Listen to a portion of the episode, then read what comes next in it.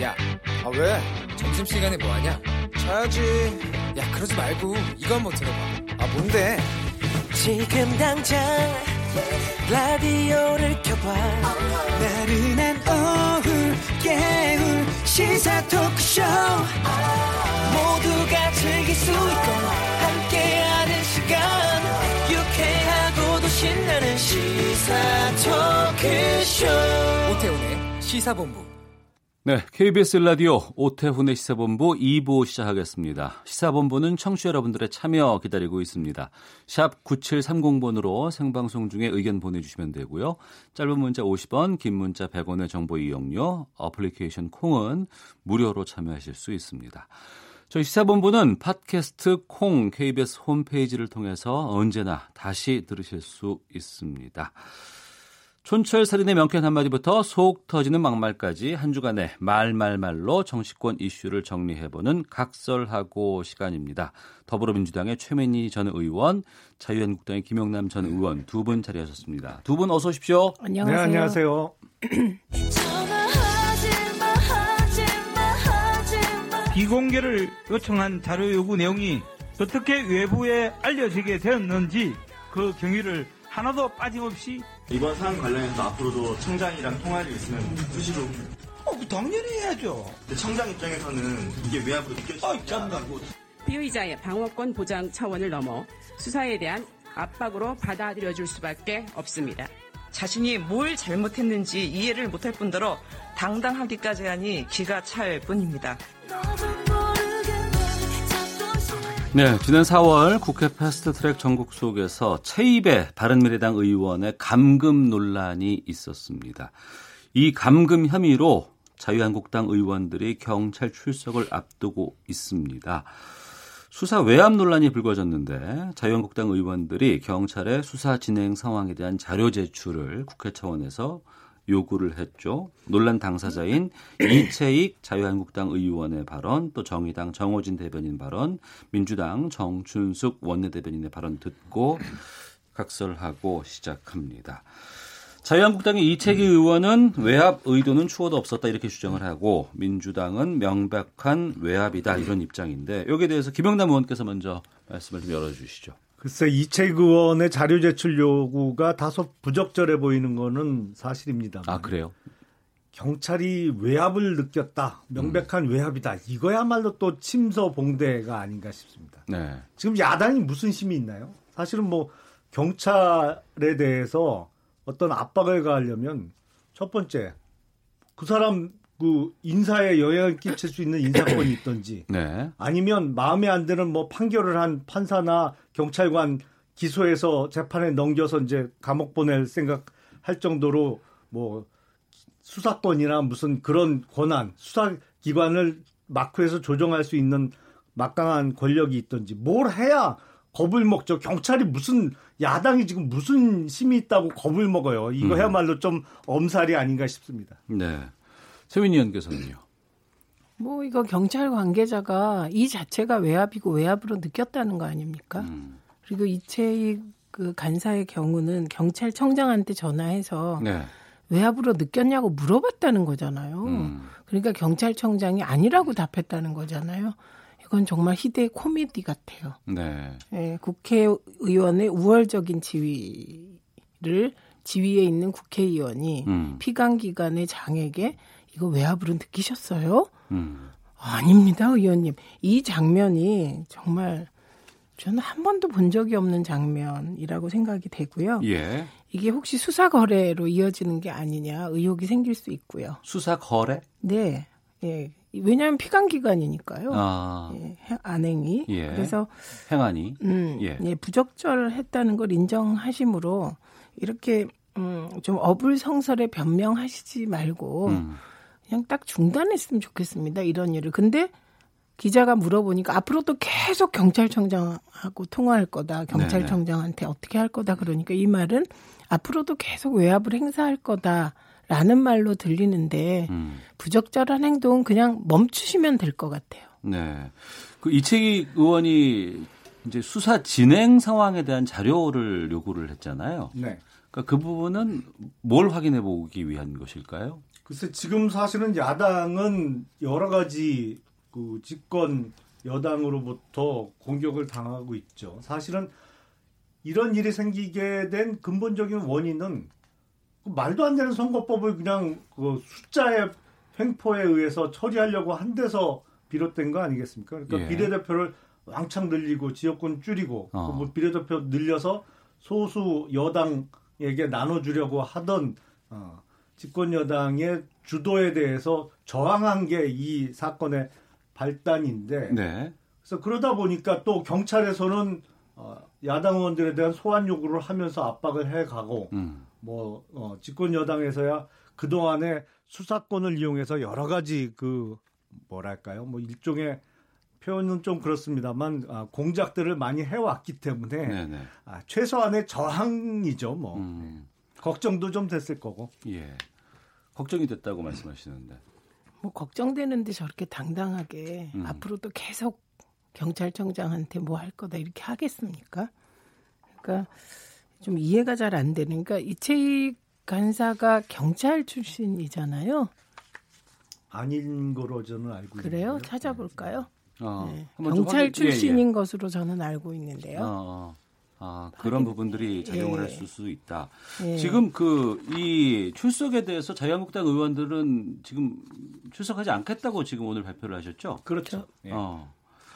거기다가 지금 이 당에서 비판이 커지자 이채익 의원이 이런 사실이 어떻게 외부로 알려졌는지에 대한 경위를 밝히라고 경찰을 압박하고 제가- 있다고 하는데 이 부분은 네, 최민희 제가 교수님 말이 주시죠. 지금 이채익 의원이 경찰 출신인가 아닌가를 놓고 지금 얘기가 음. 우선 아까 말씀하셨던 예. 패스트 트랙에 대한 비판은 합법적인 패스트 트랙에 대해서 어, 그렇게 말씀하시면 곤란하죠. 예, 그건 선진화법을 만든 자유한국당이 패스트 트랙을 무력화시키는 상황이고요. 그다음에 소수 여당이라는 표현은 적절하지 않습니다. 예, 그래서 이 이거는 저는 정의당이 개혁 블록, 진보 개혁 블록에서 아주 중요하다고는 생각합니다만 그걸 비하하는 표현이기 때문에 저는 동의하지 않을 뿐만 아니라 정말 부적절하다고 생각합니다. 그 다음에 정부 여당이 수사권을 이용해서 공작을 해왔다는데 그 근거 없이 그런 유언 비어를 가짜 뉴스를 이렇게 방송에서 하시는 건 곤란하다고 생각합니다. 그래서 이 대목을 보면 음, 우리가 국정농단 과정에서 보면 그 수사나 뭐 청와대가 이번에 총선에 개입했다는 경찰을 통해서 그 증거까지 또 나왔거든요. 그거야말로 공작이다. 예, 이런 말씀 드리고요. 그 다음에 저는 뭐 이채익 간사가 얘기하는 네, 경찰 경력은 지금 찾을 수 없는 것으로. 아, 경찰 예, 출신은 아닌 거로 알고 예, 있습니다. 예. 네. 그런데 그 그러니까 그 내가 이 자료를 요청한 것이 왜 외부에 유출됐냐? 음. 뭐그 문제 제기할 수 있다고 생각합니다. 그럼 뭐 그 유출인지 뭔지 모르겠지만 그 부분도 뭐, 뭐 조사하려면 하십시오. 그러나 더 중요한 것은 현재 수사가 진행되고 있는 국회의원 사건에 대해서 네. 수사 진행 상황 자료 제출을 요청하고 또 이종배 의원 같은 경우는 조사 담당자의 신원까지 요구했다는 거 아닙니까? 음. 조사 담당자의 신원이 왜 필요할까요? 그래서 이건 이건 수사에 개입하려는 의도로 명백한 외압이고 보통 사람들이 자기와 관련된 수사 진행 상황, 친구와 관련된 수사 진행 상황 알아볼 수 있습니까? 이거는 특권적 의식 없이는 이렇게 할 수가 없고 이거는 권력을 사적으로 남용한 거라고밖에 볼 수가 없습니다. 네. 김영남 의원님. 그러니까 비공개 자료 요구가 바로 언론에 보도되고 이렇게 아, 공격을 당하고 있는 것 자체가 무슨 압력 내지는 외압이 없었다는 반증이죠. 사실은 음. 그게 정말 압박을 느꼈으면 어떻게 요구하자마자 바로 그 사실이 언론에 공개되고 또 어, 집권 여당으로부터 공격의 대상이 되겠습니까? 그러니까 네. 지금 뭐 힘없는 야당 의원이 그 걱정이 돼서 물어봤다가 바로 그게 이제 오히려 빌미의 아, 공격의 빌미가 된 상황인데 자 이게 그렇습니다. 지금 뭐 패스트트랙에 의해서 어, 선거법을 상정을 했다. 근데 뭐 이건 뭐 거듭된 말씀입니다만 네. 패스트트랙으로 처리할 법안이 있고 처리 안 해야 될 상식적으로 안 해야 될 법안이 있는데 아, 지금 상정돼 있는 선거법은 상식적인 면에서 어, 합당하지 않고요. 그리고 사실상의 임명직 국회의원인 비례대표 국회의원을 대폭 늘리고 국민이 직접 선출하는 지역구 국회의원을 대폭 줄이는 것 자체가 사실은 정치 세력 간의 어떤 정치적 흥정의 그 결과물이죠. 그러니까 어, 범여권의 소수당이 계속 집권 여당을 도와주고 집권 여당의 호위무사를 자처하는 그 대가로 비례대표 더 나눠 가져라. 특히 뭐 어, 소수 여당의 당권을 쥐고 있는 사람들이야 뭐 그야말로 대박이 날 상황입니다만 이런 정치적 흥정의 결과물에 대해서 아니 제1야당이 어떻게 그만두겠어요. 그걸 멀거니 지켜보면 사실은 국민들로부터 자유한국당이 더 큰 비난을 받을 지금 수밖에 주제가 없는 그게. 아니어서요. 그러니까 지금 그 패스트트랙 그 진행 상황에 대해서 저희가 지금 다 예. 다투게 되면은 그 너무 좀 과거로 없겠죠. 돌아가게 되- 되니까 근데 그 자료 유출을 문제 삼는 게 대표적인 물타기이죠. 이거는 마치 비슷한 풍경이 박근혜 국정농단 때 있었습니다. 박근혜 국정농단을 막을 수 있는 단초가 있었는데요. 예. 2014년에 정윤회 국정농단 문건이 폭로됐을 때 음. 그때 박근혜 대통령이 그 문건 유출이 국기문란이다. 그리고 그거 그런 방향의 수사를 우병우 전 수석이 지휘하다가 국정농단을 못 막은 거거든요. 그런데 저는 그 문건 유출 때 했던 태도가 그게 뭐 다 틀렸다고 생각을 안 합니다. 근데 본질을 흐렸기 때문인데 지금도 이채익 의원이나 이종배 의원이 수사 진행 상황 자료 제출을 요구하고 그것도 자유한국당 국회의원 4명에 관련된 건데 그리고 조사 담당자의 신원까지 요구한 이거의 본질이고요. 그래서 이 외압에 대한 수사가 이루어져야 되는 거죠. 이게 외압입니다. 외압. 네. 그런데 어, 이채익 의원이 얘기하는 그럼 내가 비공개로 자료 유출했는데 누가 이거 뭐 여기저기 흘렸냐? 그거 뭐 조사하십시오. 그것도. 근데 그게 본질은 아니다. 이런 말씀을 드리고 있는 것입니다. 예. 전 수사관의 그 폭로에 대해서 공무상 기밀 누설로 지금 기소해서 재판에 넘긴 문재인 정부가 정윤의 문건 사건 당시에 이게 기밀 누설이다라고 한 국기 문란이요. 예. 그러니까 국기 문란 뭐 기밀 누설 했던 박근혜 정부를 비난하는 것 자체가 정말 뭐라요? 정말 예. 내로남불의 정수입니다. 아니, 알겠습니다. 전 비난 안 예. 했고 사실을 확인해 예. 드렸습니다. 그 그리고 앞서 예. 예. 비난은 음. 그 이런 거예요. 파리똥도 똥이냐 똥이죠. 근데 너무 비유가 안 맞으니까. 음. 네. 우선 그 앞서서 김영남 의원께서 말씀하신 것처럼 그 선거법을 패스트트랙으로 이제 옮겨가는 과정에 대해서 이견이 너무나 각 당마다 극명하게 달라져 있기 때문에 네. 그 몸싸움도 심하게 있었고 또 그 와중에 뭐 감금이라는 얘기도 있었고 그래서 지금 패스트트랙 과정에서의 여야 의원들 모두가 지금 상당수가 제가 알기로는 한 100여 명 정도 되는 걸로 알고 있습니다. 고소 고발 지금 돼 있는 상황인데 자유한국당 쪽에서는 원인을 제공한 집권 세력 수사부터 하라며 포적 소환이라고 반발하고 있는 상황이거든요. 예. 거기에 대해서 좀 입장을 좀 밝혀 주시죠. 그건 사실 맞죠. 앞서 예, 예. 말씀드린 대로 원인 제공을 음. 집권 여당에서 했죠. 예. 그거를 선거법을 일방적으로 어, 밀어붙여서 처리하려고 했던 것이 이 사건의 발단이 됐고 아니 그 과정에서 그럼 자유한국당이 멀거니 지켜봐요? 그럼 말도 안 되는 어, 그 정치적 거래를 하고 그걸 숫자의 횡포에 의해서 밀어붙이고 있는데 제1야당이 그럼 쳐다보고 있어야 옳습니까? 그랬으면 그걸 지금 어, 야당의 존재 이유가 뭐가 있겠어요. 그러니까 네. 그거를 어. 그 원인 제공을 해놓고 지금 여야 다 고발이 돼 있습니다만 야당 의원들만 먼저 콕 집어서 이렇게 소환하면서 압박을 가하니까 아 그것도 그 앉아서 죽을 수는 없잖아요. 네. 아, 왜 저- 야당만 먼저 콕 찍어서 먼저 고발을 하느냐, 아니 이거는 소환하느냐. 순서대로 하는 거죠. 시작이 체입의 감금 사건이었으니까요. 시작이, 그리고 예, 예. 체입의 어, 의원 감금 사건은 그냥 언론에 다 그대로 중계되다시피 보도가 되지 않았습니까? 네. 그러니까 이건 순차대로 하는 거고요. 음. 어, 그리고 저는 이번에 패스트 트랙과 관련하여 지금 말씀하시는 건 자유한국당의 폭력은 무죄다. 뭐 이런 항변으로 들리는데 국회의원의 폭력은 보통 사람들의 폭력 행위에 비해서 저는 가중처벌돼야 한다고 생각합니다. 네. 법을 만들고 집행하는 힘 있는 사람이 어떻게 폭력을 할 수 있습니까? 그럼 내 목적을 내가 내가 나만 옳다고 혹은 내 주변이 옳다고 생각하는 목적을 실현하기 위해서 자유한국당은 폭력을 써도 된다?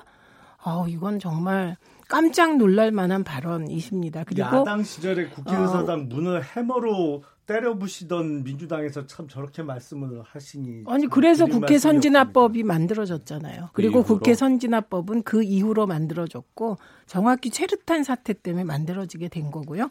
그래서 선진화법 이후에 민주당이 폭력 행위를 한 적이 한 번이라도 있습니까? 그러니까 말을 그렇게 하시면 안 되고요.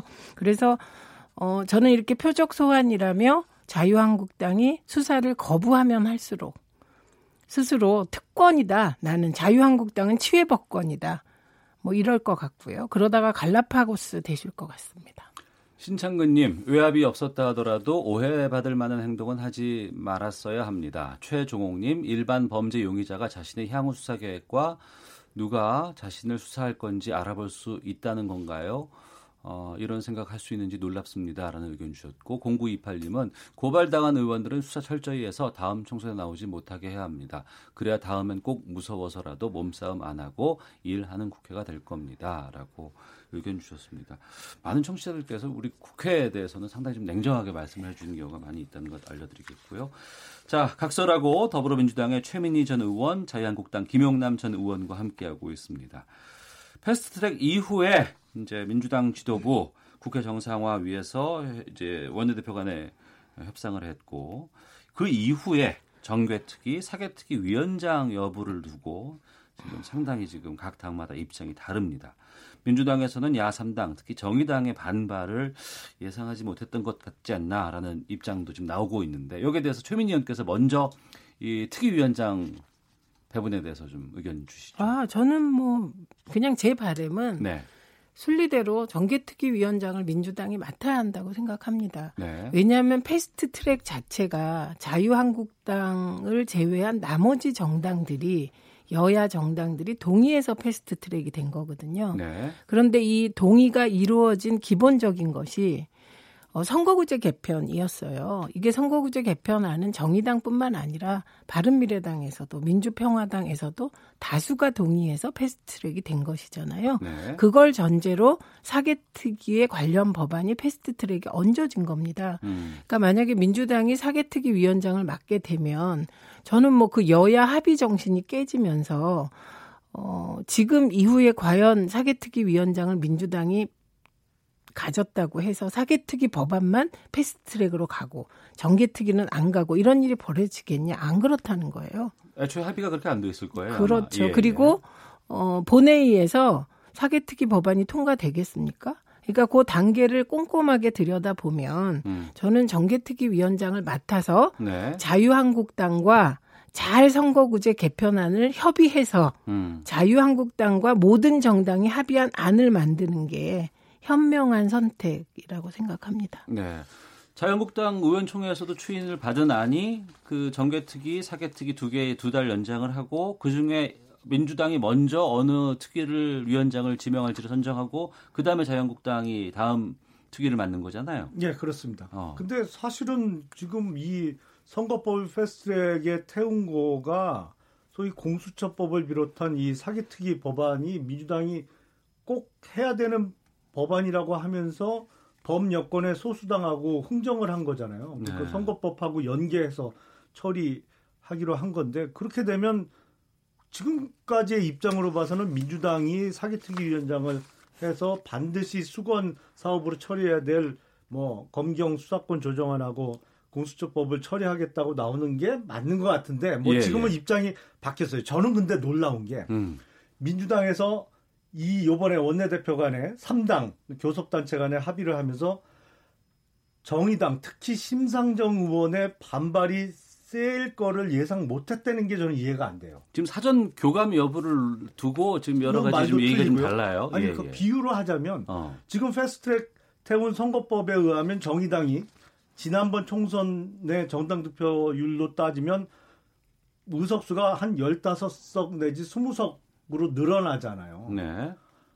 그러니까 비유하자면 심상정 의원 입장에서는 수백억짜리 로또를 맞았는데 이게 추첨이 무효다 이렇게 될 상황인데 가만히 있겠어요? 당연히 음. 반발하죠. 이거를 민주당에서 예상 못했다는 게 저는 더 희한합니다. 이해가 안 되고. 네. 예, 우리가 정치 토론을 할 때 어떤 사람의 마음에 들어가서 음. 그 사람 마음이 이랬다 저랬다 교감이 됐다 안 됐다 이걸 근거로 토론하는 건 저는 별로 좋지 않다고 생각합니다. 예. 그러나 개인적으로 심상정 어, 의원의 반발은 공감이 갑니다. 음. 예, 그리고 이 과정을 보면 사실은 정개특위는 심상정 위원장이 하는 게 맞고요. 예. 사개특위는 어, 민주당이 하는 게 맞아요. 근데 왜 한 자리를 내주게 됐습니까? 국민들은 국회를 열라고 여당을 압박하고 자유한국당은 안 들어오겠다고 민생투쟁 원투 시리즈로 하고 계속해서 목리를 부리니 할 수 없이 이인영 대표가 어, 대승적인 양보를 통해서 지지자들의 비난을 감수하고 한 자리를 자유한국당에 준 것이거든요. 그래서 저는 이 상황에서 자, 정의당의 반발 그리고 민주평화당도 반발했잖아요. 어, 바른미래당도 반발했는데 충분히 근거 있는 반발이라고 생각하고 네. 그 반발을 최소화해서 일단 국회를 열었기 때문에 국민 여망에 따라 음. 어, 다른 정당과 잘 의논하고 합리적인 안으로 정개특위 위원장을 할 수밖에 없는 것 또한 지금 민주당의 숙명이 아닌가 싶어요. 네. 아니 어떻게 계산을 하고 어떤 근거로 정개특위 위원장은 의석 다섯 석을 가진 어, 정의당의 심상정 의원이 하는 게 맞고 사기특위는 또 당연히 여당이니까 민주당이 하는 게 맞고 그럼 제1야당은 뭐예요? 아니 그럼 왜 그걸 애초에 합의하셨습니까? 심상정 의원 정의당의 정개특위 위원장을 주자고 애초에 합의한 건 자유한국당이에요. 그거는 지난번에 뭐 그러면 지, 했는데 그때 법사위원장 하고 예결특위 위원장을 한국당에 주고 뭐 이렇게 정리가 그거 됐습니다만 흥정했다는 자, 거잖아요. 아니 지금 이거 민주당하고 정의당은 흥정 아닙니까? 그러니까 제가 지금 그 얘기를 더 드리는 거예요. 흥정이지. 자유한국당과 자유한국당이 들어와서 의논을 해서 결론이 나면 그건 정치적인 타협과 합의고 자유한국당 스스로 빠져서 다른 합의가 이루어지면 흥정이고 이게 아니다. 어, 국회는 타협과 대화로 전진할 수 있는 곳이다. 이 말씀을 드리고 있는 거예요. 타협과 대화로 전진하는 국회에서 그렇게 선거법을 숫자로 밀어붙이나요? 그럼 왜 논의에 그러니까 안 들어오셨습니까? 지금 정개특위 위원장과 사개특위 위원장 그 민주당과 자유한국당에서 한 쪽씩 어, 위원장을 맡게 되는데 어, 최민희 의원께서는 정개특위는 민주당에서 맡아야 된다라고 주장하고 제 계시고 의견이요. 예, 예. 그리고 김용남 의원께서도 어, 정개특위는 자유한국당에서 맡는 게 낫겠다라고 하는데 우선권이 민주당에 있는지 믿는 뭐 상황인 거죠. 우선권은 민주당에 있으니까 예. 민주당이 먼저 찍으면 그렇게 되겠습니다만 예. 민주당이 그토록 반드시 처리해야 된다고 외쳐왔던 기존의 뭐 어, 사개특위 관련 법안 기, 기존의 입장하고 너무 상반돼서 좀 헷갈린다 이 말씀입니다. 알겠습니다. 자, 최민희, 김용남 전 의원과 함께하고 있습니다. 각설하고 유튜브에서 KBS 일라디오 검색하시면 열띤 토론회 현장 눈으로 확인하실 수 있다는 것 알려드리고 저희들은 헤드라인 뉴스 듣고 와서 계속해서 토론 이어가도록 하겠습니다. 일본 정부가 국내외 비판에도 불구하고 한국 대법원의 강제징용 손해배상 판결에 대한 대항 조치로 해석되는 반도체 소재 수출 규제에 돌입했습니다. 홍남기 부총리 겸 기획재정부 장관은 일본의 수출 규제에 대해 명백한 경제 보복이라고 비판하고 일본이 규제를 철회하지 않는다면 상응한 조치를 반드시 마련하겠다고 말했습니다. 일본 정부의 한국에 대한 수출 규제로 소니 같은 일본 회사도 영향을 받을 것이며 결국 가장 혜택을 보는 것은 중국일 것이라는 일본 언론의 분석이 나왔습니다. 청와대는 공공부문 비정규직 노동자들의 파업에 대해 비정규직이라고 보도되고 있지만 사실은 무기계약직이라며 파업에 대해 정부가 언급하는 건 적절하지 않다는 입장을 밝혔습니다. 자유한국당에서 추가 경정 예산안과 북한 목선 국정조사 연계를 검토한다는 얘기가 흘러나온 것과 관련해 더불어민주당 조정식 정책위 의장은 무책임한 정략적 공세라고 비판했습니다. 지금까지 라디오 정보센터 조진주였습니다. 이어서 기상청의 송소진 씨입니다. 미세먼지와 날씨 정보입니다. 지금 광주와 부산 등 남부 일부 지역에서 초미세먼지 농도가 나쁨으로 나타나고 있습니다. 나쁨의 기준보다 수치가 3에서 5 마이크로그램 가량 높은 상태인데 이 지역들은 대기가 정체돼 있어서 종일 나쁨이 예상되고요. 그 밖에 전국은 대기 확산이 원활해 보통 단계 먼지 농도를 유지하겠습니다. 한편 지금 서울 경기와 강원 영서, 충청 내륙과 경북 내륙에 폭염주의보가 발효 중입니다. 오늘 한 한낮 기온이 대구 34도, 춘천 33도, 서울, 광주 32도 등으로 내륙을 중심으로 33도 안팎까지 오르겠습니다. 오늘 전국이 대체로 맑아서 자외선 지수와 호흡기와 눈에 해로운 오존 농도가 높겠습니다. 한편 당분간 장마는 소강 상태를 보이며 맑은 가운데 폭염이 계속 이어질 전망입니다. 현재 서울의 기온은 31.5도입니다. 미세먼지와 날씨 정보였습니다. 이어서 이 시각 교통 상황을 KBS 교통정보센터 공인의 김은혜 씨가 전해드립니다. 네, 이 시각 교통정보입니다. 날이 많이 덥습니다. 여름철 차량 점검은 선택이 아닌 필수라는 것 꼭 기억하셔야겠습니다. 서울시내 북부간선도로 도심 쪽 원룸 분기점을 지난 2차로에는 지금 1시간 가까이 승용차가 고장으로 서 있습니다. 묵동부터 지나시기 답답하고요. 올림픽대로는 공항 방향으로 노량진 수산시장 부근에서 발생한 버스 관련 사고 처리 이제 마무리됐지만 반포대교부터 여의도 쪽 가는데 25분 정도는 필요하겠습니다.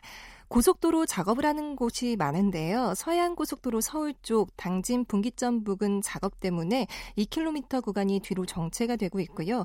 중부 내륙 고속도로 양평 방향은 문경 휴게소 부근과 문경 세제 부근 그리고 연풍 부근에서 각각 작업 여파를 받고 있습니다. 이후로 감곡 부근에서도 작업 때문에 3km 구간이 밀리고 있고 반대 창원 방향은 비타면 복구 공사를 하고 있는 충주 분기점 부근에서 3km 구간 정체입니다. KBS 교통정보센터였습니다.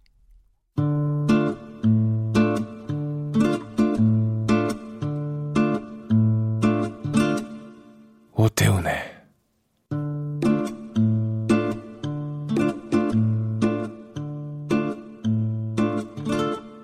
시사본부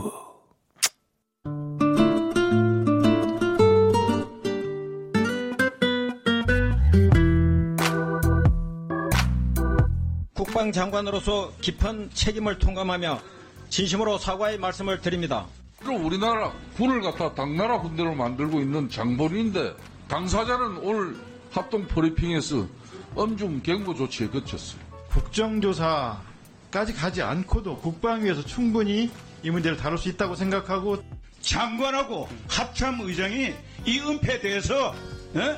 최종 책임자 국정조사를 하지 않으면 에? 그 전모를 밝히기가 어려운 거예요. 네, 북한 어선고 관련해서 정경두 국방장관의 사과 발표 들으셨고 또 여기에 대해서 자유한국당의 김성태 의원 또 민주당의 도종환 의원 또 자유한국당 이주영 의원의 반응을 들으셨습니다. 자, 각설하고 더불어민주당의 최민희 전 의원, 자유한국당 김영남 전 의원과 함께하고 있습니다. 저희가 일부에서 또 앞서서 군사 전문가와 함께 이번 군 합동 조사단 발표 내용 좀 정리도 해보고 의문 나는 법 부분들 또 해소되지 않은 부분들에 대해서도 좀 살펴봤는데 두 분께서는 어제 그 합동 조사 발표 어떻게 들으셨는지 궁금하거든요. 김영래 의원께서 먼저. 그러니까 합동 조사단의 발표 내용을 요약 요약하면 은폐 축소는 없었고 네. 경계 실패는 맞다. 요거잖아요. 인정했어요. 예. 아, 경계 실패야 뭐 당연한 거고 음. 어, 그건 당연한 건데 사실은 은폐 축소가 없었다는 것 자체가 말이 안 되죠. 은폐 축소는 있었는데 네. 과연 이걸 누가 은폐 축소를 주도했고 어디까지 관여했느냐 이게 발표가 됐어야 되는데 네. 아니 뻔히 있었던 거를 없었다고 발표를 하니까 이 결과 발표 자체가 신빙성이 아예 없는 거죠. 그러니까 음. 애초에 삼척항에 입학했던 거로 어 해경에서부터 보고가 올라온 게 누구에 의해서 삼척항 인근으로 바뀌었고 어, 표류하고 있는 것을 납포한 형태로 누가 들어도 그렇게 오해할 수밖에 없는 형태로 변질됐느냐? 네. 누가 주도했느냐? 음. 근데 여기서 결정적으로 청와대가 개입한 거 아니냐라는 매우 합리적인 의심을 할 수밖에 없는 그러니까 어, 군에서 발표할 때 청와대에 행정관도 그 자리에 있었고 그리고 애초에 군 어, 초기 보고 단계에는 삼척, 삼척한 입항으로 보고된 게 변질이 됐고 그러니까 이게 엉뚱한 발표를 한 거예요. 그러니까 네. 이거 어디까지 관여했느냐 이거를 알고 싶은데 아예 은폐 축소가 없었다. 아니 없긴 뭐가 없어요. 여러 가지 말도 안 되는 설명밖에 없는데 도대체 엔진이 중간에 고장 나서 7일 동안 표류했다는 그리고 어부 4명이 타고 있다는 목선에 어떻게 바지 선이 살아있는 제복을 입은 사람이 타 있었으며 그리고 거기서부터 올 수 있는 연료가 1톤 정도 필요하다는 거 아니에요. 네. 출발한 데서 삼척항까지 들어오려면 그러니까 풀리지 않는 의심이 있음에도 불구하고 어제 정부의 합동조사 결과 발표로는 그것이 하나도 해- 해소가 안 됐다. 하나도 해소가 안 되고 확실히 뒤에 뭐가 있구나라는 음. 의혹을 증폭시킬 수밖에 없는 발표였습니다. 최민희 의원께서는 어제 정부 발표 어떻게 보셨는지요? 우선 첫째는 경계 실패 부분, 인정한 부분부터 말씀드리면 네. 그 경계 실패에 대해서 어, 지금 제8 군단장이 보직해임 당했죠. 예. 그러면 이 부분은 적절한가? 음. 네, 그런 판단부터 해야 될 것 같은데 네. 저는 이 군대의 징계나 인사에 대해서 참 이해할 수 없는 게 많아요. 음. 그래서 제가 뭐 과문해서 이거를 뭐 계속 얘기하긴 그렇습니다만 저는 우리나라 국방 역사상 최 아주 최악의 경계 실패는 천안함이었다고 생각합니다. 네. 어, 북한의 그 뭐랄까요 잠수 어선 잠수함이 그 삼엄한 경계를 뚫고 쥐대소대 모르게 우리나라에 들어와서 천안함을 폭파시키고 사라진 사건입니다. 예. 그리고 이 사건에 대해서 어떤 징계가 이루어졌냐를 살펴보니 어 당시에 어그 책임을 져야 했, 해서 중징계를 받았던 해군 이함대 사령관 이 사람이 나중에 승진하더군요. 음. 그러니까 저는 이게 뭔지를 잘 모르겠어서 군의 전체적인 어떤 그 징계가 어떻게 되고 있는지 이 네. 부분에 대해서 궁금하긴 합니다. 그리고 이 사안은 이거 여야로 나누어져서 싸울 사안 아니라고 생각하고요. 예. 의문이 있으면 음. 명명백백 밝혀야 한다고 생각합니다. 예. 그러나 제가 반대하는 것은 이거 국정조사 해줘야 음. 우리 국회 이거 할게. 이 태도는 이제 정말 국민께서 질력 나실 것 같습니다. 네. 그래서 그리고 진실을 밝히는 방법도 저는 제가 만약에 국방위 소속 의원이라면 빨리 국방위를 열 것 같아요. 음. 그래서 이런 의문에 대해서 하나하나 질문하면 거기서 또 잘못 대답하지 않겠습니까? 네. 그렇지 않습니까? 음. 어, 그리고 여러 명이 얘기하다 보면 뭐 잘못 대답하는 것도 나오고 진짜 그게 은폐하기 위한 거라면 결국은 말이 안 맞아서 은폐 전모가 국방위에서 강력한 의심 정황이 드러날 것 같습니다. 네. 그러면 내 자유한국당이 강력한 의심 정황을 가지고 국정조사 요구하면 그 여당이 안 받을 수가 없거든요. 그러니까 아. 문제는 국방위를 통해서 지금 하신 말씀들을 국방위 의원들이 조목조목 여러 사람에게 전방위적으로 답변을 해서 허점을 찾아내는 것이 음. 순서 같거든요. 예. 근데 국방위 열어서 할 수 있는 일을 왜 안 하고 음. 국정조사로 건너뛰고 이러는지는 저는 전략상 그러니까 이해가 자연스럽게 잘안 지금 이 됩니다. 부분을 국회로 갖고 와서 국회에서 각 상임위별로 상임위라고 한다 그러면 우선은 제일 먼저 국방위가 있을 것 같고 뭐 정보위라든가 뭐 외통위도 뭐 포함될 수 있다고 본다고 한다 그러면 이런 상임위별로 조사를 해야 된다는 의견이 있는가 하면 또 어, 자유한국당뿐만 아니라 바른미래당 쪽에서도 어, 지금 국정조사를 지금 요구하고 있는 상황이거든요. 예, 거기에 대해서 말씀해 주시죠. 아, 우선 어, 최 의원님이 그 천안함을 경계 실패 대표적 사례로 든 거는 최악이요. 그러니까 전몰 그 전몰자들에 대한 장명들, 일종의 예. 예, 막말이 예? 될수 있습니다. 그만큼 잠수함에 대한 그 경계가 힘든 겁니다. 뭐 소냐로 한다고 하지만 사실은 그 소냐로 잠수함을 탐지하는 데는 한계가 있고 어, 물 밑에서 접근해서 어뢰로 어, 쏘고 가는데 당해낼 방법이 사실은 없거든요. 그래서 그걸 천안함을 지금 경계 실패 책임으로 몰고 가시는 것은 아니, 좀 그 어떻게 어, 말도 안 되는 말씀- 말씀을 하십니까? 예, 그, 그렇게 그 얘기 안 했습니다. 오늘 핵심이 아니기 때문에. 예, 예, 예. 이게 지금 국방위에서 단순하게 다룰 수 없는 이유가 사실은 배후에 청와대가 있을 것으로 보이기 때문에 그렇습니다. 그러니까 청와대를 다루는 국회 운영위원회는 그 상임위는. 운영위원회죠. 예, 그러니까 예.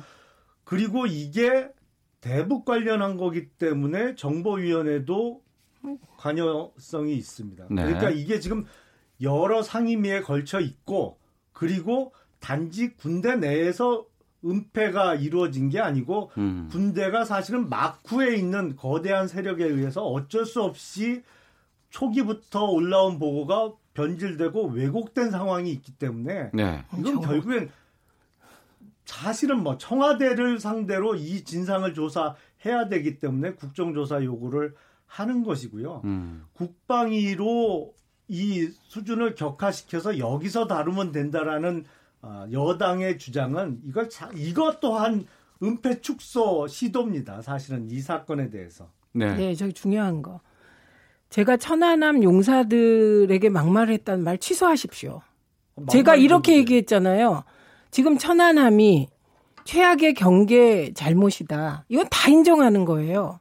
그것 때문에 아까운 천안함 장병들이 희생돼서 가슴이 아픕니다. 그러니까 좀, 좀 그렇게 말도 안 되게 하지 마시고요. 그 다음에 지금 말씀 진짜 잘하셨는데 한 가지는 수정하셔야 될 겁니다. 배후에 있다, 청와대가. 그거 어떻게 단정하십니까? 그러면 왜 이렇게 이렇게 표현하셔? 아니죠. 아니죠, 의원님. 아니요, 의원님.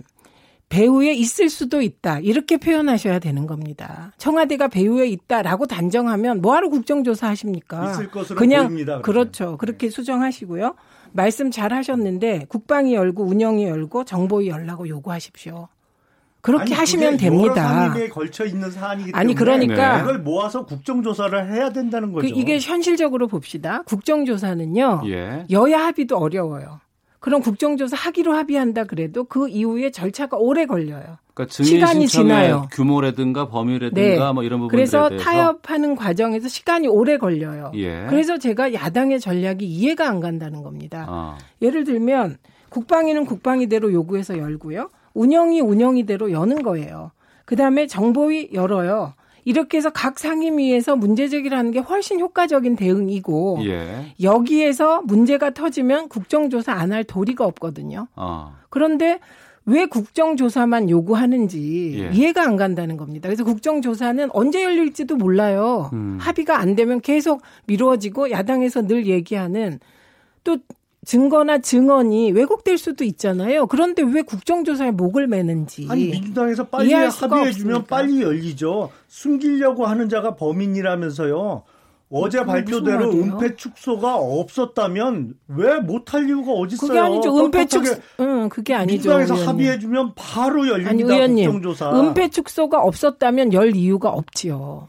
그러니까 지금 정황상 네. 최민희 의원께서는 각 상임위별로 하나씩 하나씩 구체적으로 의원들이 뭐 여야 따, 뭐 따지지 말고 직접 조사를 좀 요구하고 네. 어, 부처에 책임 있는 사람을 불러서 얘기를 하라는 것이고 그렇죠. 그다음에 김영남 의원께서는 상임위가 다 걸쳐 있으니 이것을 민주당에서 동의가 되면은 국정조사 차원으로 바로 들어갈 수 있다라고 지금 얘기하시는 거고요. 그렇습니다. 예. 근데 어. 그게 예.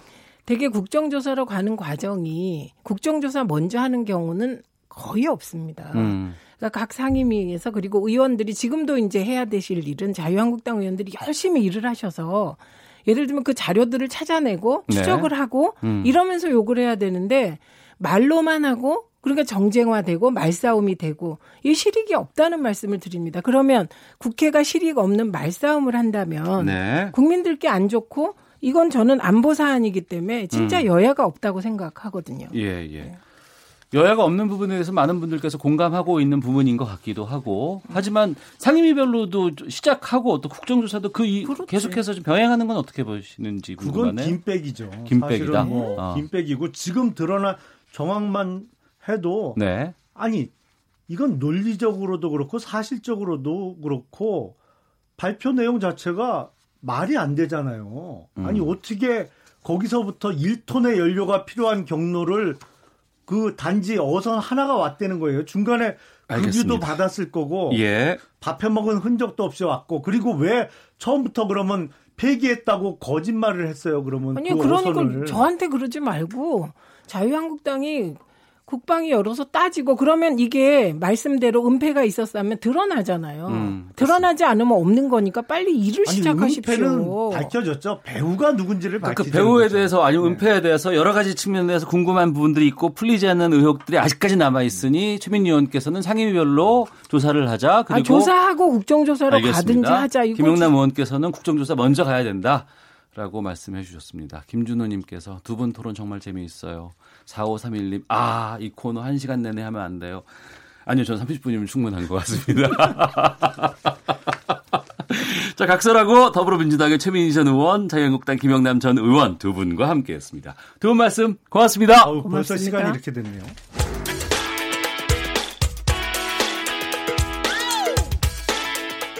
오태훈의 시사본부는 여러분의 소중한 의견을 기다립니다. 짧은 문자 50원, 긴 문자 100원의 정보 이용료가 되는 샵 9730, 우물정 9730번으로 문자 보내주십시오. KBS 라디오 앱 콩은 무료입니다. KBS 라디오 오태훈의 시사본부. 지금 여러분은 대한민국 라디오 유일의 점심 시사 프로그램을 듣고 계십니다. 네, 한 주간의 시사 이슈를 법률적인 관점으로 풀어보는 노변의 시사법정. 노영희 변호사와 함께하겠습니다. 어서 오십시오. 네, 안녕하십니까. 예, 스타일이 좀 바뀌신 것 같아요.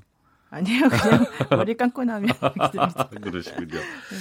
자, 반도체 소재 세계 품목에 대한 일본의 수출 제재가 오늘부터 시행이 됐습니다. 이러한 일본의 조치에 대해서 여러 가지 뭐 분석들도 나오고 왜 이걸 했을까라는 얘기 중에 이 부분이 있어요. 대법원의 강제징용 배상 판결에 대한 보복이 아니냐. 일본 정부 차원에.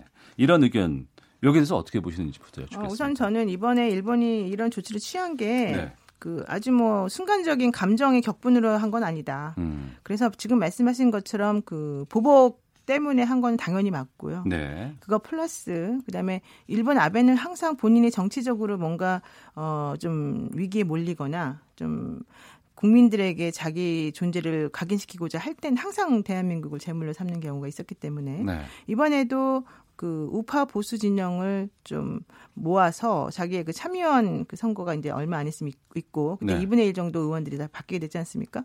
그때 좀 더 좋은 자리를 선점하기 위해서 음. 그러니까 여러 가지 것들을 그다음에 또 세 번째로는 이번에 그 G20과 관련해서 아베가 사실은 우리를 패싱하면서 뭔가 세계에 보여주려고 했던 그런 것들이 판문점 회동이 연결되면서 정말 사실 본인들 입장에서 봤을 때는 좀 어.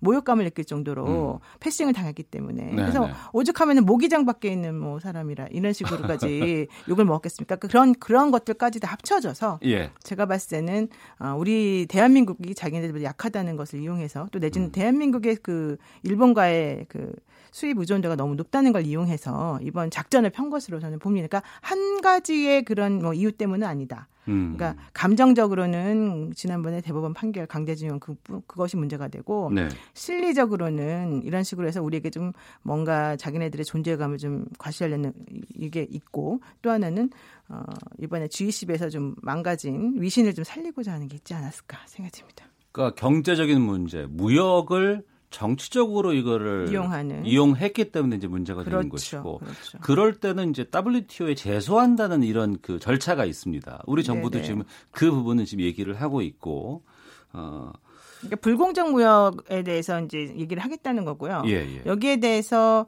아베는 전혀 문제 없다. 왜냐하면 안보에 위험이 된다라고 판단이 되는 경우에는 어. 본인들의 그 부품과 관련된 것들이 외국으로 나갔을 때 어떤 무기나 이런 곳에 사용될 수가 있는 거잖아요. 근데 안보에 위험이 될 만한 상황이라고 생각하고 신뢰관계가 없는 나라에 대해서 예. 우리나라가 내가 수출을 안 하겠다는데 그거는 우리 입장에서는 너무 지극히 자연스럽고 방어적으로 할 수 있는 행동이다 이렇게 주장하고 있어요. 어. 그렇기 때문에 우리는 물- 불공정 무역이라고 주장하지만 네. 아베는 그런 전혀 문제 안 된다 이런 입장을 펼치고 있거든요. 음. 그러니까 지금 이게 그렇다면 과연 왜 우리나라가 갑자기 안보에 위협이 되는 나라가 됐는가? 그러니까요. 첫 번째 그거 생각해봐야 네. 되고요. 두 번째 국민 간의 신뢰관계가 깨졌다라고 했으면 어떤 종류의 신뢰관계가 왜 깨졌는데 그 깨진 것이 과연 이번 수출 규제하고 무슨 연관이 있는가 이걸 음. 봐야 되는 거죠. 근데 그 동안에 이제 일본은 그 화이트리스트에 우리나라를 포함시켜 오면서 네. 그 우리나라와 같이 본인들하고 어떤 교역을 하는 데 있어서 전혀 문제가 없는 나라에 대해서는 어 여러 가지 절차적인 면에서 혜택을 많이 주었단 말이죠. 그런데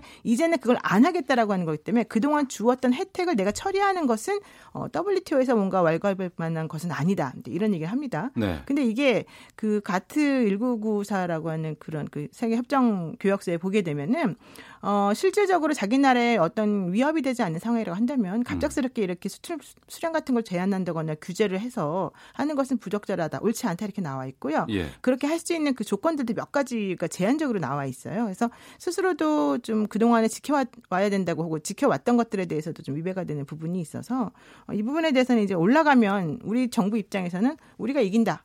이렇게 생각하는 게 좀 맞는 것 같습니다. 이전에 우리가 한번 이 일본 수산물인가요? 이것 때문에 한번 이긴 적이 있었잖아요. 근데 그때. 그것도 사실 5년 만에 이긴 그러니까요. 거라서 그러니까- 처음에는 다 진다고 생각했잖아요. 예, 예. 그래서 첫 번째도 졌고 그래서 이긴다고 생각은 하지만 국제관계라고 하는 거는 항상 정의대로 되는 건 아니기 때문에 우리나라 정부에서 할 수 있는 거는 뭐 재수하겠다 내지는 뭐 하겠다 이렇게 말은 하겠지만 또 속으로는 다른 B 플랜을 만들어놔야 되는 부분은 있습니다. 그러니까 제소한다는 것은 이제 어떤 절차를 통해서 이걸 시시비비를 가려야 되는 부분인 그렇죠, 것이고. 그렇죠. 그런데 이게 시간이 오래 걸린다면서요? 오래 걸립니다. 그러니까 준비하는 것도 오래 걸리고 음. 거기에 이제 올려서 안건을 올려가지고 좀 처리해달라고 하는 것도 오래 걸리고. 그러니까 지난번 그 해- 수산물도 사실은 극적으로 우리가 이긴 거거든요. 예, 원래는 예. 질라고 생각했었던 거잖아요. 음. 그러니까 그게 5년 만에 됐으면 그럼 우리나라 그 5년 동안에 일본하고 계속 이렇게 싸우기만 하면 우리나라 어떻게 돼요? 일- 반도체가 완전히 경제하고 망가지겠죠. 무역은 바로바로 또 영향을 끼치기 때문에. 그렇죠. 그러니까 3개월밖에 사실은 안 났기 때문에. 근데 문제는요. 이번 조치가 뭐 우리나라에게 이 물건을 안 팔겠다는 게 아니에요. 음. 이 물건을 팔 때 팔되 수출하거나 아니면은 뭐 기술 이전 같은 걸 할 때 한번 검토하고 이런 걸로 규제를 할 수 있는 장치를 마련하겠다는 그러니까? 물건을 팔 때 한 90일 정도 기간을 두고 내가 음. 한번 심사숙고해서 여기에 대해서 한번 딴지를 걸어보겠다 이제 이 정도인 것이기 때문에 네. 만약에 또 그거를 절차적으로 상대방이 뭐 반항할 수- 그 저기 이유를 될수 없는 정도의 논리를 가지고 얘기를 한다면 음. 또 그냥 아무 이유 없이도 안 할 수는 없잖아요. 왜냐하면 자국에 또 기업이 달려 있기 때문에. 그래서 일단은 걱정스러운 부분이긴 있지만 또 생각만큼 그렇게 아주 끔찍한 상황은 아닐 수 있다. 이렇게 생각합니다. 알겠습니다. 아, 이 상황들은 뭐 계속해서 정부 차원에서 아니면 또 민간 차원에서 지금 그 해야죠. 일본 제품 뭐 불매 운동도 좀 나오고 있다고 하는데 다양한 차원에서 이것이 좀 접근이 근데 되지 이게요, 않을까? 이게 저는 항상 여러, 여러 군데서 제가 말을 했는데요. 예. 우리나라가 일본하고 지금 65년의 협정 맺은 이후로 55년 동안에 한 번도 흑자를 낸 적이 없잖아요. 아, 근데 그동- 무역과 관련해서 네, 그 동안에 우리의 그 대형 그 무지 그 무역과 관련해서 일본에 대해서 적자 적자가 700조였단 말이에요. 아 지금까지요? 네, 지금까지 어. 700조였고 우리나라가 일본에 수출하는 상품의 성격하고 일본으로부터 수입하는 상품 성격이 완전 히 달라요. 네. 그거는 무슨 말이냐면은 우리나라는 그냥 일차원적인 산물을 그냥 그대로 넘겨주는 거고 예. 이 일본은 아주 정말 중요한 부품들, 아. 소재들 이런 것들을 우리에게 넘겨주기 때문에 중요한 거는 기술력을 키웠어야 되는 거잖아요. 근데 예. 기술력을 그동안 못 키웠던 게 문제라는 겁니다. 알겠습니다. 아, 법과 관련된 것들, 재판 관련된 것들로 좀 짚어보겠습니다. 이명박 전 대통령 지금 항소심 재판에 출석을 했습니다. 한동안 건강상의 이유로 출석하지 않겠다, 뭐 출석하지 않을까, 뭐 이런 얘기를 참 많이 있었는데 출석을 했어요. 출석을 안 할 수가 없죠. 원래는 6월 27일부터 병원에 입원해서 폐렴 진단을 받아서 네. 사실은 그 3일날 예정돼 있었던 재판에 오네 안 오네 그런 얘기가 많았는데 그날 만약에 출석을 안 했으면은 보석 조건이 취소될 가능성이 있다. 아 기존에 지금 보소 상태로 지금 재판 받고 그렇죠, 있잖아요. 그렇죠. 예, 예. 게다가 왜 그러냐면은 이명박 전 대통령에 대한 항소심은 거의 다 막바지에 다다해서 사실은 지난달에 끝이 났어야 되는 건데 음. 아. 갑자기 그 권익 위원회로부터 예. 그 공익 제보를 받아서 검찰이 추가로 51억 원이라고 하는 돈을 더 뇌물로 삼성으로 받았다는 혐의를 추가로 기소를 다시 했어요. 그러니까 공소장을 변경했네요. 그러면. 그렇죠. 예. 그런데 이 공소장 변경은 그렇게 항소심 단계에서 특히 마지막 단계에서 바꿔버리게 되면 예. 그 동안에 재판에서 쟁점이 된 적이 없었고 어. 그것이 맞는지 안 맞는지 다룬 적이 한 번도 없었기 때문에 더 원- 확인해 봐야 될 거 아니에요. 원칙적으로는 사실은 안 받아주는 게 원래 맞죠. 아, 아예 안 받아준다. 왜냐하면 1심부터 다시 해야 되는, 되는 게 음. 맞죠. 근데 그렇게 되면 누구에게 이익이 되느냐? 아, 그 불이익이 되느냐 이명박 대통령한테 불이익이 되죠. 왜냐하면 네네. 이 사건에서 어차피 5억 이상의 뇌물을 받으면은 뭐 12년 정도 원래 받는 게 돼 있어요. 음. 근데 만약에 5억 이상이라고 했기 때문에 지금 도 나와 있는 게 60몇 억인데 50몇 억 합쳐봤자 100억이 넘, 넘지만 어쨌든 5억은 넘는 거잖아요. 예, 그러니까 예. 한 번에 받는 게 낫지. 어. 이거 하나 재판에서 판결 받아놓고 또 받아보세요. 그럼 그때면 또 다시 플러스가 될 수 있기 때문에 오히려 안 좋죠. 예. 거기다가 결국 삼성으로부터 뇌물을 받았다는 거, 소송비용 대납으로 받았다는 거, 이거는 생각, 성격이 똑같잖아요. 지난번에 그 뇌물하고. 그러니까 판사님이 이거는 그 사실관계의 그 기초적 동일성이 있다. 네. 그러니까 동일한 건이다라고 하셔가지고 오히려 피고인의 이익을 위해서 어. 이 공소장 변경을 받아주겠다라고 한 거죠. 예, 근데 여기에 예. 대해서 재판부 저기 이명박 전 대통령 측 변호인들은 어. 반대 얘기합니다. 이렇게 되면 우리는 방어권 보장이 안 되니까 이거 하지 말아주세요라고 얘기를 했습니다. 그렇지만 이제 판사님은 안 받아준 거죠. 그 피고에게 근데 유리한 건데도. 유리한 거라고 해서 받아준 거 아니에요. 근데 정작 피고는 싫다고 하는 거 아니에요? 피고인이 왜 그러냐면 이 사건을 끌고 싶어 해서 그래요. 네. 그러니까 이 사건에 대해서 아, 지금 밖에 나와 있는 상황이니까 예, 예, 보석 자기- 상태니까. 예, 자기가 이제 이거를 만약에 항소심을 종결시켜 버리게 되면 네네. 사실은 본인 입장에서는 음. 다시 구속될 가능성이 매우 높기도 하고 네. 또 본인이 이제 제, 제대로 방어를 못했는데 이게 인정이 돼버리게 되면 뇌물 액수가 100억이 넘어버리게 되니까 이건 좀 부담스럽다는 거고요. 음. 또 하나는 지금 이 사람들이 위헌법률 대장 신청 해 놓은 게 있어요. 예. 그게 뭐냐면은 그 직권남용 권리행사 방해죄 우리 요즘 맨날 나오는 거. 이 이명박 전 대통령에 대한 건도 지금 그게 인정이 되고 있기 때문에 그거가 어, 법률에, 법률이 위헌하다, 그러니까 위, 헌법 위반된다, 이런 것들에 대해서 심판을 좀 받고 나서 하고 싶다, 이렇게 말하면 또 시간이 무한정 길어질 수밖에 없어요. 그러니까 그런 것들을 다 노리고서 이것저것 지금 절차를 진행하고 있는 중인데, 지금 삼성 증인 3 명을 그날 어제 해가지고, 나 이제 다음 주 정도 끝내버리려고 생각하고 있거든요. 네. 그러다 보니까 이제 이거는 좀 말이 안 된다는 거고, 또 오늘 오후에 김백준 씨가 또 증인으로 나와 있게 됐는데 그분이 일곱 차례 동안 불렀는데 한 번도 증인 나온 적이 없어요. 이번에는 마음이 바뀐 것 같다는 얘기가 많이 나오더라고요. 예, 근데 이제는 뭐 추가된 된 것도 있고 또 그러니까. 그또 그다음 이제 다음 주에 이학수 어. 예, 예. 그 삼성의 전 그 부회장인가 그분이 또 예정이 돼 있잖아요. 음. 그래서 이런 모든 것들을 생각해 보자면 사실은 지금 현재 이명박 전 대통령 측에서 할 수 있는 게 별로 없다라고 지금 좀 힘들어하고 있다 이런 뒷얘기가 있었습니다. 일부에서는 판정을 판결을 받아서 뭐 무죄 를 원한다거나 이게 아니고 보석이 됐기 때문에 계속 끌어야 돼. 무한정 끌어서 재판이 진행 중인 상황에서 계속해서 이걸 갖고 가고자라는 것이 이명박 대통령 전 대통령 측의 어, 입장이고 판단인 것 같다는데 그거죠. 동의하시는 거예요? 네, 전 동의하고요. 어. 근데 여기에 대해서 재판장님이 너무 힘들어하세요. 아, 이 재판장님이 정준영 부장판사님인데 예. 이 부장님이 사실 그 동안에 이명박 전 대통령에 대해서 너무 절차적으로 편의를 봐줬어요. 어. 막 보석도 다 해주고 뭐 해달라는 걸 안 해준 게 하나도 없어요. 예, 1심에서 다 증거 동의한 사람들 전부 다 막 증인으로 다 막 신청해도 다 해주고 음. 물론 뭐 증인들이 안 나와서 그렇지만 그러면 안 나온다 그러면 일반적으로는 그냥 안 나오니까 처리하세요 그러고 끝나는데 네. 안 나오면 또 부르고 안 나오면 또 부르고 이례적인 건가요? 네, 엄청 이례적이죠. 그래서 음. 아 역시 대통령은 하고 봐야 된다. 그러면 이거 재- 향후 재판 절차가 어떻게 돼요? 지금 뭐 결론 나온 게 있어요? 일 절차가? 아, 일단은 지금 원래는 7월 달에 끝내야 되는 건데 이제 추가 공소되기 때문에 그 추가 공소된 부분에 대한 재판이 진행되고 있는 거고요. 예. 위헌법률 심판 제청한 것에 대해서 이거는 재판부가 안 받아준다라고 하면 사실 이제 끝이 내야 되는 거고요. 음. 그 다음에 또 하나는 어제 증인 삼성, 그러니까 이건 어제 건에 송장을 받았다라고 하는 그러니까 돈을 삼성에서 이명박 전 대통령의 그 법률 대리인, 미국 법률 대리인 쪽으로 보낼 때 송장을 받았다는 삼성의 사람들이 나서 증인했고 네. 오늘 김백기 증인 나올지 안 나올지 뭐좀 하고 할 거고 어. 다음에 이학수 할 거고 그리고 나면 이제 끝날 겁니다. 아, 알겠습니다. 그러면 8, 9월 정도 예상하고 있습니다. 네, 1심에선 징역 15년을 선고받았었네요. 알겠습니다. 시사법정 노영희 변호사와 함께했습니다. 고맙습니다. 네, 고맙습니다. 예, 오태훈의 시사법문 마치겠습니다. 내일 뵙겠습니다. 안녕히 계십시오.